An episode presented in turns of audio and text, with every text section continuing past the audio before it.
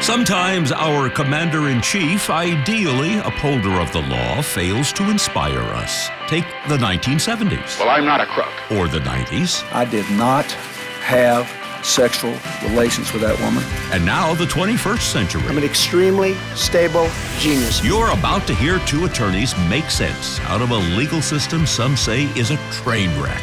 Here are Royal Oaks and Connor Oaks. This is Too Many Lawyers. This is Royal Oaks. I'm Connor Oaks. And this is Too Many Lawyers. So, what is the show about? We talk about the top legal stories of the week. Uh, too Many Lawyers uh, suggests there are too damn many lawyers on the planet. Most people can agree on that because everybody's run into lawyers they hate, right, Con? Absolutely. And the answer to the problem of there being too many lawyers is two more of them talking to you. That's right. And we are legal analysts, a boomer libertarian. That's me. Connor is a millennial progressive, trying to uh, discuss these controversial issues uh, without getting into a food fight. And there are a bunch of controversial issues this week because the U.S. Supreme Court has once again spoken on abortion. We're going to talk about the big Texas decision. We're going to talk about the Jussie Smollett verdict. And uh, also, we are uh, going to get into the issue of the Elizabeth Holmes trial up in San Jose, California.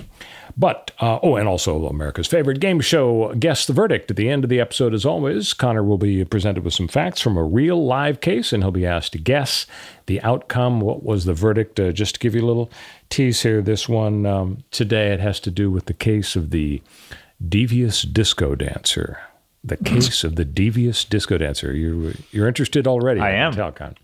So before we get to our top story about the Texas Supreme Court decision out of SCOTUS, uh, a couple of points that uh, I wanted to mention. We've discussed on the podcast, Connor, the issue of whether uh, judges are truly objective or whether they're kind of it's come up once or political. twice, yeah. yeah, a couple of times. I wanted to uh, get into a real world example of a Okay. recent case, so we can talk about this because some folks say that judges are just uh, you know, political hacks and you know there's no real judicial integrity, and other people also say no, no. no. Chief Justice John Roberts famously said a few years ago there are no such thing as an Obama judge or a Bush judge, just hardworking federal judges. So let's go to the California lawsuit over a large capacity ammunition magazines. You remember Ooh, that big dispute? topic. Yeah. big big hot topic.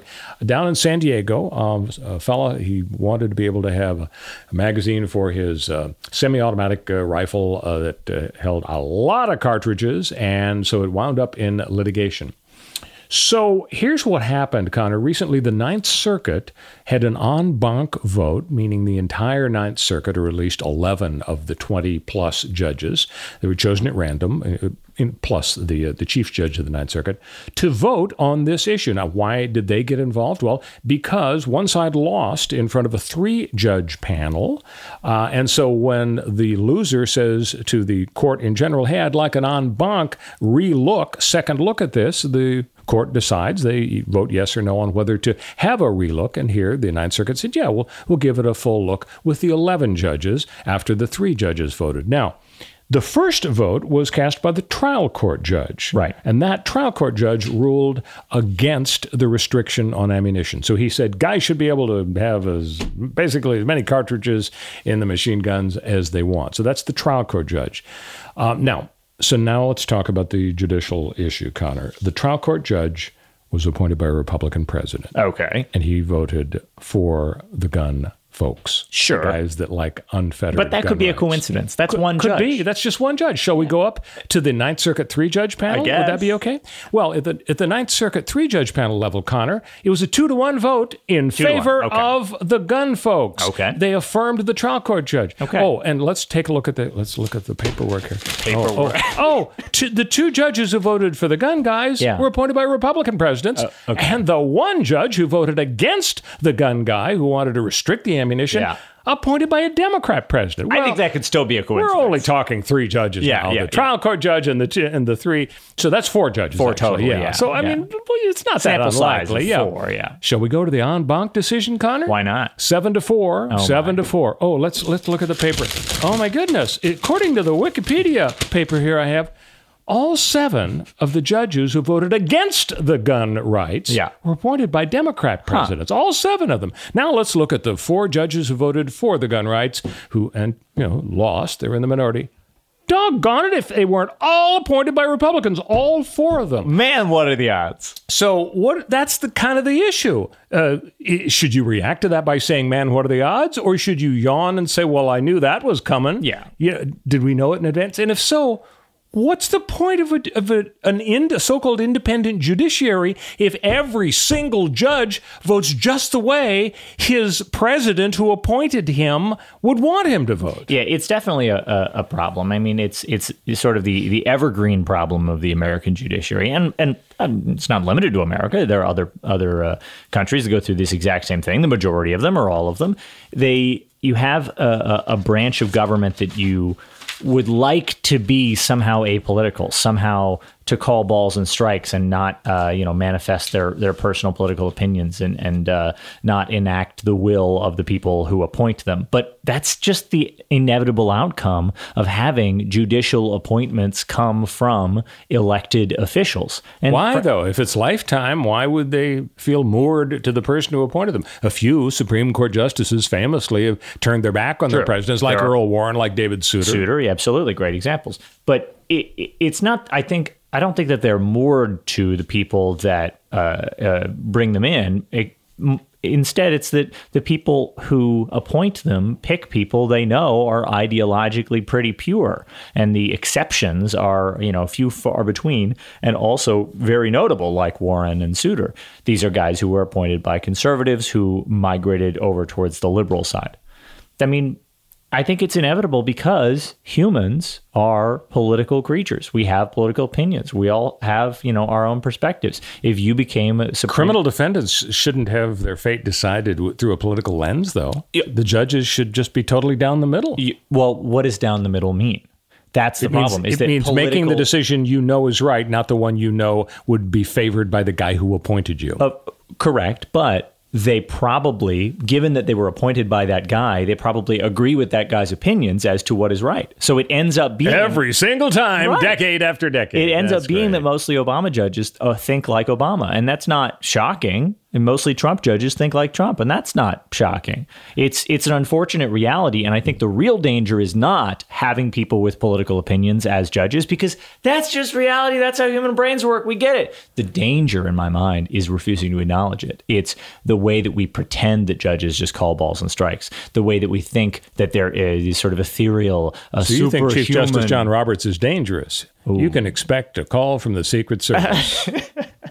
so, all right, we're going to have to agree to disagree on this one, like with all the topics Yeah, that exactly. we discuss on Yeah. Too Many Lawyers. Almost all. Uh, second preliminary item before we get to abortion, uh, the Olympics. Uh, President Biden has announced a diplomatic boycott of the Chinese Olympics uh, the, in China, the Winter Olympics. Lamest boycott ever, okay? Ever, yeah. At least Jimmy Carter wouldn't let the, the athletes go. I mean, I'm sure the Chi-Coms are, are saying, oh, no, not that. You mean mid-level bureaucratic? Nobody's won't be coming to, to uh, cheer on the luge people? Oh, no, it's ruined. Yeah. Who? They don't care. They're, they're going to pretend that they care. You're right that they don't care, but uh, because the the you know, Diplomatic the idea of a diplomatic boycott obviously has no impact. The point of it is that the Biden administration is saying, "Hey, China, you're doing bad stuff." On the world stage, they're saying it. Now, how much power does that have? How much power would it have if, if Joe Biden came out and gave a speech where he said, Hey, uh, the international community has decided that you're committing uh, ethnic cleansing against Uyghurs. It's bad and it has to stop hey, you are pumping uh, unbelievable, incredible, uh, you know, shocking, astonishing amounts of carbon and other uh, greenhouse gases and pollutants into the air, and you're killing people, and you're going to doom the planet, and it's got to stop. Are those valuable things to do and say? Yeah, I think they should. He should do it a lot more often.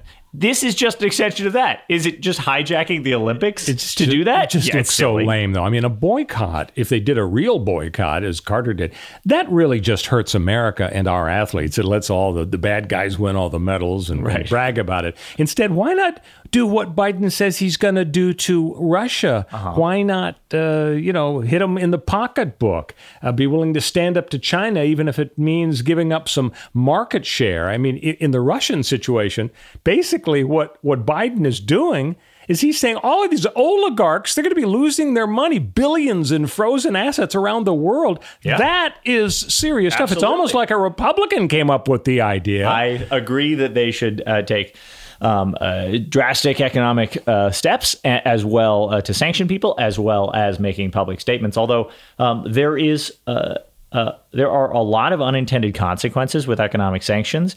People have this rosy picture, this view that, like, well, we'll just, you know, slap more sanctions on North Korea. We'll just slap more sanctions on Russia or China or Cuba uh, or wherever else we want to, you know, inflict uh, pa- pain. Um, we'll just slap more sanctions on, like, the people who are running Palestine, who we believe um, fund terrorism.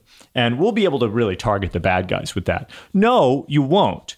Mostly, you'll stop random innocent civilians from getting food and health care in those countries. You're starving North Korean peasants, basically. You're starving people who are already Certainly, suffering. the leader has not been starving. I, Right. I, I have visual photographic evidence of that. Right, and it, the the idea of okay, we'll we'll have these targeted sanctions that just hit Russian oligarchs' bank accounts. All right, if you can do that, which largely throughout American history we have not been able to do, sure, well done, great job, do that. But mostly, you're making it hard for you know Palestinians to get medicine and food, and so sanctions are war. Like it, it, if you're putting pressure on a country with economic sanctions, unless you're these, you know, the, the headline ones, the ones that people say like, oh, North Korean dictator loves scotch and Oreos or whatever, so we're going to ban the import of scotch and Oreos to North Korea. Okay, that's a great headline, but it's not going to do anything. Wonder if he you puts them both in a smoothie.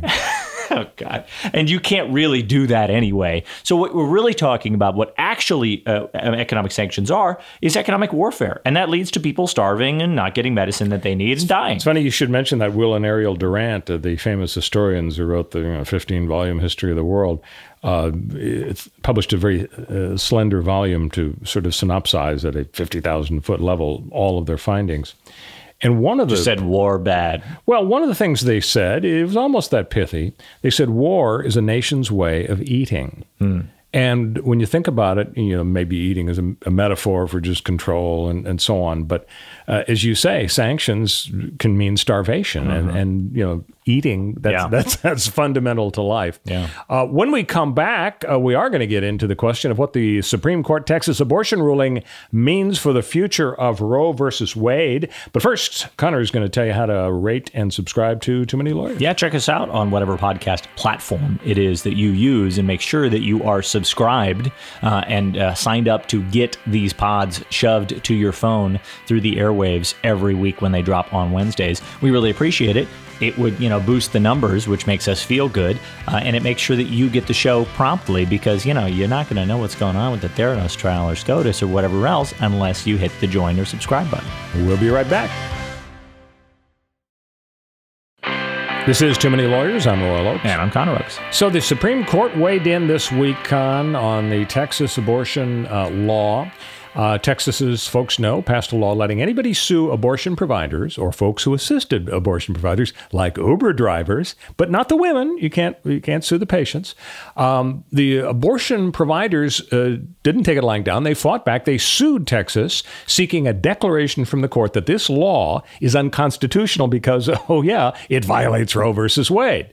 But the lower court said, well, that suit fails because it's premature. You have to wait till somebody sues a provider of an abortion. You argue uh, in that suit, the provider does, it's unconstitutional. And so, uh, you know, that that's what the law provided. Right. Uh, th- and Supreme Court agreed to let some people sue. That was their ruling a couple of days ago. Uh, a, a few people uh, may be sued, uh, some state officials, but the main thrust of the opinion by the Supreme Court is they refuse to block the law Right. pending a final outcome of the court battles, which will take years. So we have this opportunity, and yet another opportunity by SCOTUS to say, hey, Texas, you're clearly drafting legislation that is intended, that's the goal, is intended to evade judicial review, right? This law says we can't sue You're the- weaponizing lawsuits, letting Right. people sue, but you're not authorizing the governor to enforce the law.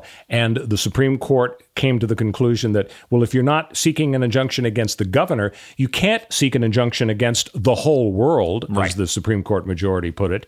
But as a result, there's this chilling effect, and people aren't having abortions because they don't want to get sued and paid pay ten thousand dollars. Exactly, and the the lawsuit looks like a victory for the pro-choice folks because this because the the the outcome says specifically, well, abortion providers can file suit and seek relief. They are the injured parties here, the ones who might be sued if this case, uh, if this law stands, and therefore they can. And people are like, "Oh, that looks like this. The Supreme Court is leaving a way open for this law to be challenged." Supreme Court could have simply kicked the law. They could have just said it's unconstitutional. Right. You can't try to evade SCOTUS and other courts' jurisdictional review by saying, oh, well, this person's empowered to sue, and that doesn't infringe on this person's right to get an abortion. It's just targeting doctors and, and Uber drivers and everybody else who aids them, and therefore the people who are affected in this situation can't sue, blah, blah, blah. It's obviously, I mean, on its face, the people who wrote the law said we wrote this law in this way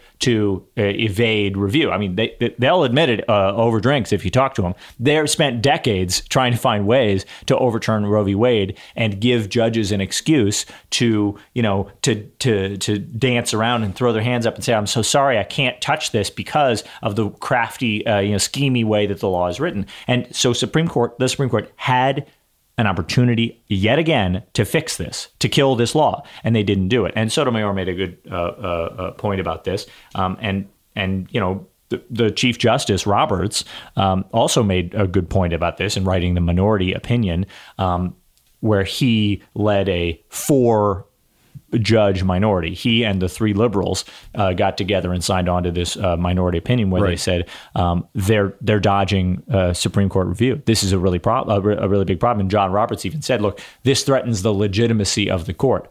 Ding, ding, ding. I would argue that this massively threatens the legitimacy of the court, which is based on public perception that the court will, you know, step in to solve problems and has the ultimate authority on things like what is constitutional, how should laws work generally. I mean, that's the like uh, the the the layman's view of the Supreme Court is that they're the ultimate law people. And if the law is weird and somebody tries to pull a, a fast one on the law, the Supreme Court can step in and say, this is wrong, this is bad. And John Roberts is correct that this threatens the legitimacy of that institution. Well, yeah, and taking authority. it back to our uh, first topic today, I think it threatens the legitimacy and the confidence in the judiciary if people get the idea that these folks are wearing black robes, but it doesn't matter that they all wear the same color. They're either going to vote red or blue based on their presidential appointee. Uh, that I think is a kind of uh, legitimacy that I appreciate being threatened. That I don't like cloaking their their politics in black robes and pretending that there's nothing underneath. I think we should recognize that I'm, there's something. I'm, I'm not arguing in favor Yeah. of pretending. Let me shift gears and ask uh, your thoughts on a different aspect of this Texas abortion law and the Supreme Court decision. I think the law turns people into thugs.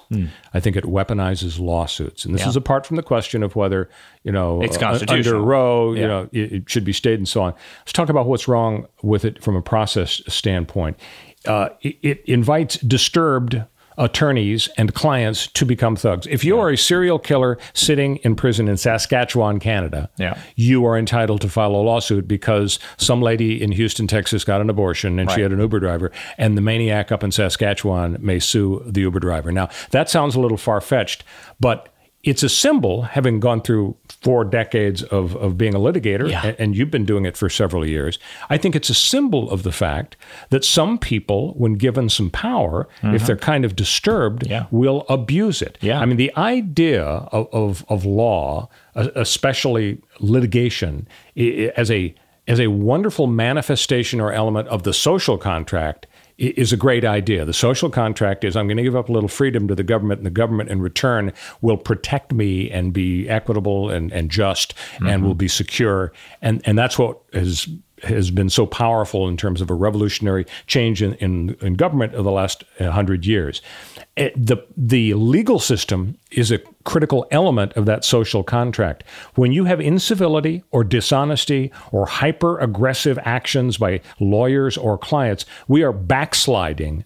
We are no better than thugs. We are we are violating the social contract. And so, I, I mean, years ago, California had this idiotic law that said that uh, somebody could sue if uh, there was some violation of the law, even if he was totally uninjured. And so, for example, example, a guy who's never seen a wheelchair and doesn't need one would drive up and down Highway 5 in California measuring the bathroom doors. Right. And if he found somebody that was an inch too narrow, he'd file a lawsuit. And until the law was changed, he Yeah. had a right to do that. So lawsuits were weaponized, and we ended up, you know, uh, increasing the number of frivolous lawsuits. So I think that that's that's a uh, an aspect of the Texas law that people really aren't talking about uh, that much. Yeah. Maybe it's because you know you've got political issues about whether we have too many frivolous lawsuits. There's actually that's a really good point to bring up, like the difference between those sorts of laws, uh, the you know in, enforceability of the Americans with Disabilities Act, basically, um, and outsourcing that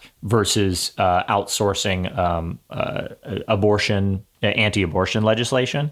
There, the the California law that you bring up is a really good example of, um, I think. Uh, uh, probably what is a bad idea to try to outsource uh, uh, government bureaucracy to private individuals.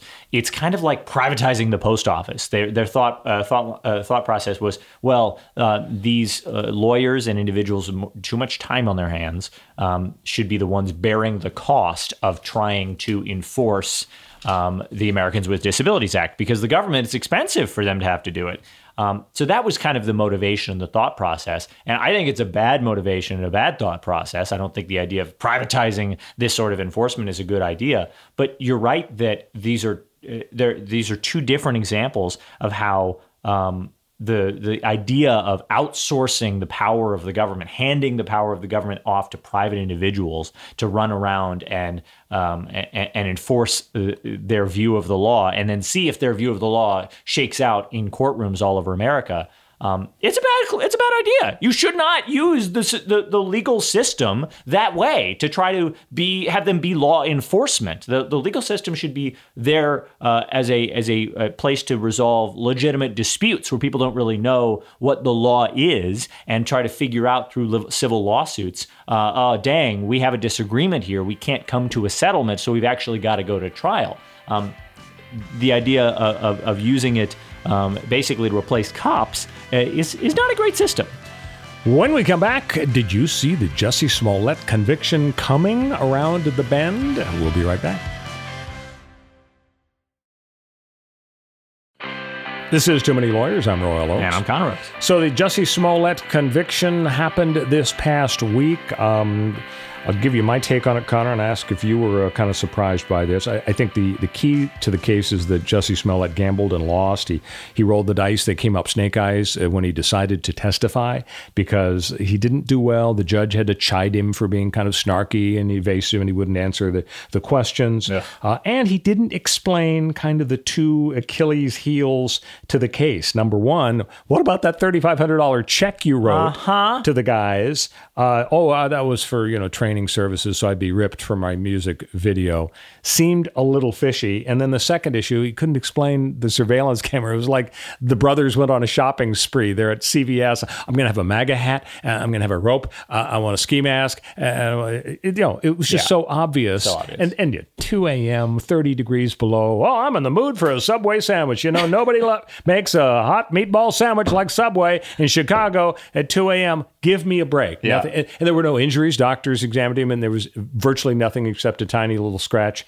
So I, I guess we shouldn't be surprised uh, by a fairly quick guilty verdict. Uh, was there anything sh- odd or shocking to you about it? No, I mean, frankly, it's possible that the jury kind of understood that a guilty verdict on these these charges, which I believe were labeled disorderly conduct, were not going to be the end of the world for Jussie. Not it's, a, it's a weird deal. In, in Illinois and some other states, the disorderly conduct heading kind of encompasses things like fake 911 calls and lies to the cops Right. about crimes. Yeah. And it sounds disorderly conduct sounds like loitering, Right, yeah. uh, or, or you know littering Yeah. or jaywalking, but it's a little different. And i- I think that uh, a lot of people had this view of like, wow, maybe there's going to be maybe there's going to be hesitation on the part of the jury to like throw this guy behind bars and, and lock him up and ruin his whole life uh, as a result of this. But I don't think that the prosecutors overcharged in this case.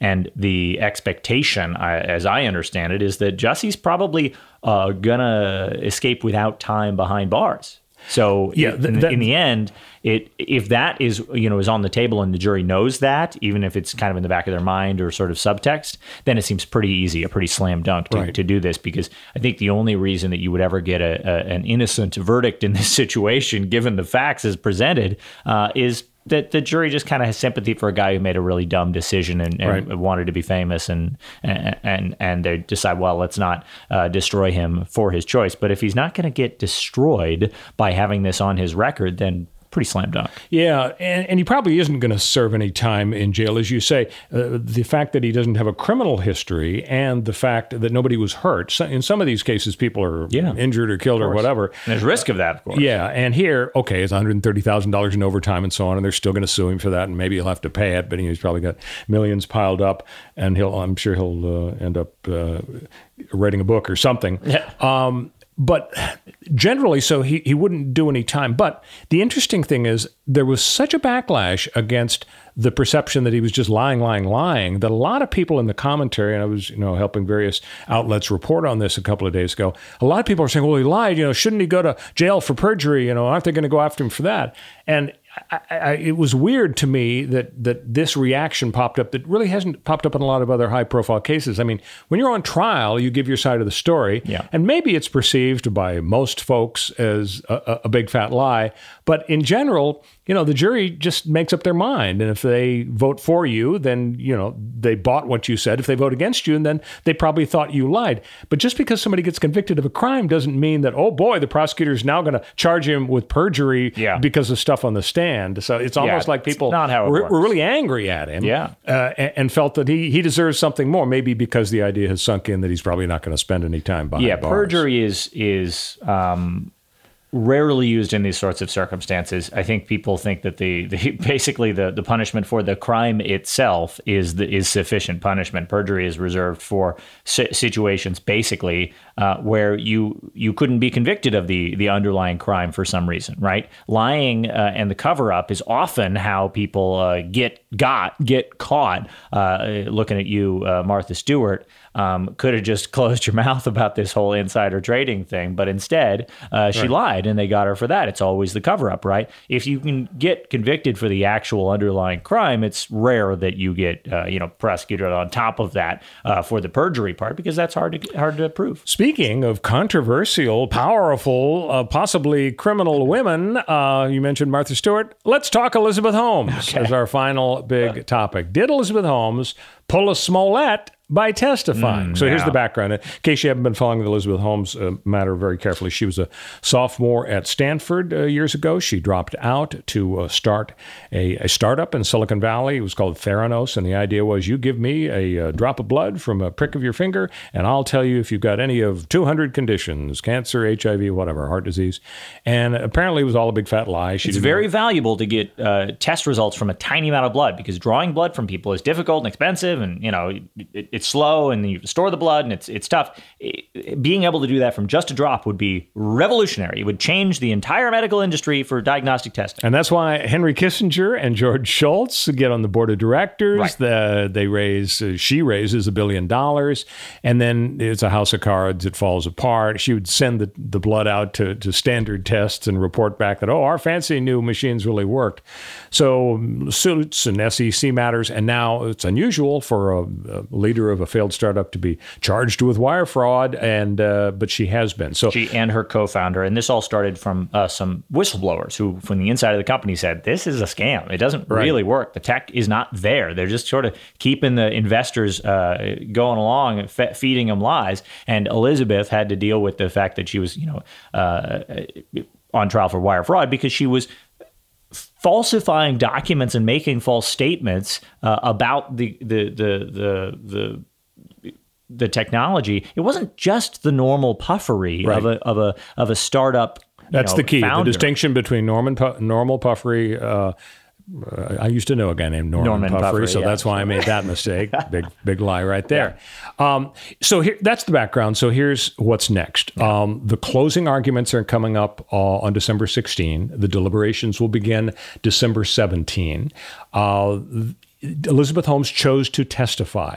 And the question is, did she lose her gamble? Uh, your impression, Connor, is that maybe she acknowledged that it was kind of her policy to to bend the truth. Do you think that could be pretty critical in terms of the jury's decision? It could be, but I think it's a it's a risky move that that uh, Holmes and her lawyers felt that she probably had to make. That the as we talked about previously on on the pod, having your defendant testify in a criminal case, meaning you waive your Fifth Amendment right to avoid self-incrimination. You don't ever have to testify in your own on your own in your own defense in a criminal case. That's what the Fifth Amendment says. I have the right to remain silent, and that extends not just when you're being arrested and they're shouting at you, but also to being interrogated, and then also later uh, on the stand in your own defense. And in, in fact, as we saw in the Kyle Rittenhouse case, uh, the the prosecutor got in hot water for even talking about the fact that Kyle had refused to discuss uh, the matter um, you don't have to speak in your own defense, and that's a very powerful uh, element of the of the Fifth Amendment. Here, she chose to, and as in a lot of cases, uh, the defense lawyers and the defendant only choose to do that and go that risky way if they think they're losing. And, you know, Elizabeth Holmes, obviously egomaniac, probably narcissist, uh, thinks that she can wrap the world around her finger and do whatever she wants. She did and made billions of dollars with all these, you know, former world leaders and headshot uh, hot, uh, hotshots uh, on her board of directors. She had them eating out of the palm of her hand while she spun these they lies. Probably had headshots because they're all pretty famous. Yeah, that's true. Um, they, uh, you know, she probably thinks she could do it again with this jur- with this panel of twelve jurors, these twelve rubes. She's been fooling rubes her whole life, but it is a risky move, and it, you know, it opens her up to attack. You know what I thought was kind of weird, just from an inside baseball trial uh, perspective. The the evidence is in the books uh, already, and so now the judge sets the closings for almost a week after the closing, uh, after the uh, ending of the evidence. So Very the final weird. arguments. Very weird. Judges hate it when jurors have to add to the number of days that are taken away from their lives. They like to move things quickly. So a big delay, you know, it's nice from the lawyer's perspective to have at least you know a day or two to prepare your final arguments. Sometimes you're you're forced to uh, to do it immediately or almost immediately uh, upon the close of the evidence. But that was kind of weird, and I think you know it could be bad for the prosecution because by the time the deliberation starts on December 17, I think the jury will have maybe forgotten about a lot of the testimony. I mean, the closings will be fresh in their mind from the Right. day before, but uh, a week gap is is a little bit odd. Yeah, it is. So, a time for America's favorite uh, game show. Connor, are you up for this? Always. So it's called Guess the Verdict. I give Connor uh, the facts of a real live case that he hasn't heard about. That would be cheating. Mm-hmm. And he gets to guess the outcome who wins, who loses. So uh, this, wait. this is uh, the case of the, the devious disco dancer. Are you ready? Yeah, I feel I'm a little removed from disco fever uh, chronologically, Well, I just so I feel like word, I might. I just added the word disco for fun. It's mainly just a nightclub. uh, Okay, okay. Yeah, well, a, you a know dance me, club. I'm always into club, Absolutely. so I know all about that. Well, let's go clubbing in Delaware. Kara Okay. Walton uh, tried to sneak out of a nightclub through the restroom window to avoid paying the $3.50 cover charge. So this sounds like a reasonably They priced. charge money to leave? Uh, no, well, she somehow somehow didn't pay the cover charge. Got Maybe it. she walked in and said, "Oh, I just have to you Use know, the use the restroom." But first, she danced eight dances. Now I don't know the Who knows? I don't know those facts. You're always asking for more facts. Okay, okay. Anyway, problem is poor Kara. She's mm, going through the restroom window, and doggone if she doesn't fall and knock out her two front teeth. Oh, So she sues the club. So you, Connor, get to decide Hmm. who wins in this interesting. She's clearly, I mean, uh, okay, she wasn't uh, killing people, but Nope. she was definitely stealing three dollars and fifty cents from Yeah. this p- poor nightclub. Yeah. So uh, who do you think was the victor in this titanic legal battle? Titanic legal battle. You know, I think Karen gets her, her teeth fixed. I think people really uh, are sympathetic to, uh, to to injured plaintiffs, and uh, having like a nightclub as the defendant is not too too uh, not too appealing to people. They they probably will think, look, they they probably say Probably owned by the mob. Yeah, they're probably owned by the mob, the mafia. they probably have good insurance or mafia money, one way or another. Let's fix this lady's teeth. The Come on. irony is, Kara is married to a mobster, so that's a. Wow, it's a wash I'm just kidding. If Kara, if you're out there, you're not married to a mobster. that we know of. He divorced you years ago. Well, So you're right, Connor. You did it. The jury awarded her twelve thousand dollars plus dental expenses. Love it. Yeah. So uh, it. That's ridiculous, though. It's idiotic. Of course. I mean, she is clumsy and stupid and dishonest, and she gets money for Well, that. Why I'm- is it their fault that she busted her teeth If out? I were on the jury, I would force her to pay the 350 out of that $12,000. Easy, Yeah. obvious. okay, that would be a real compromise verdict. Yeah.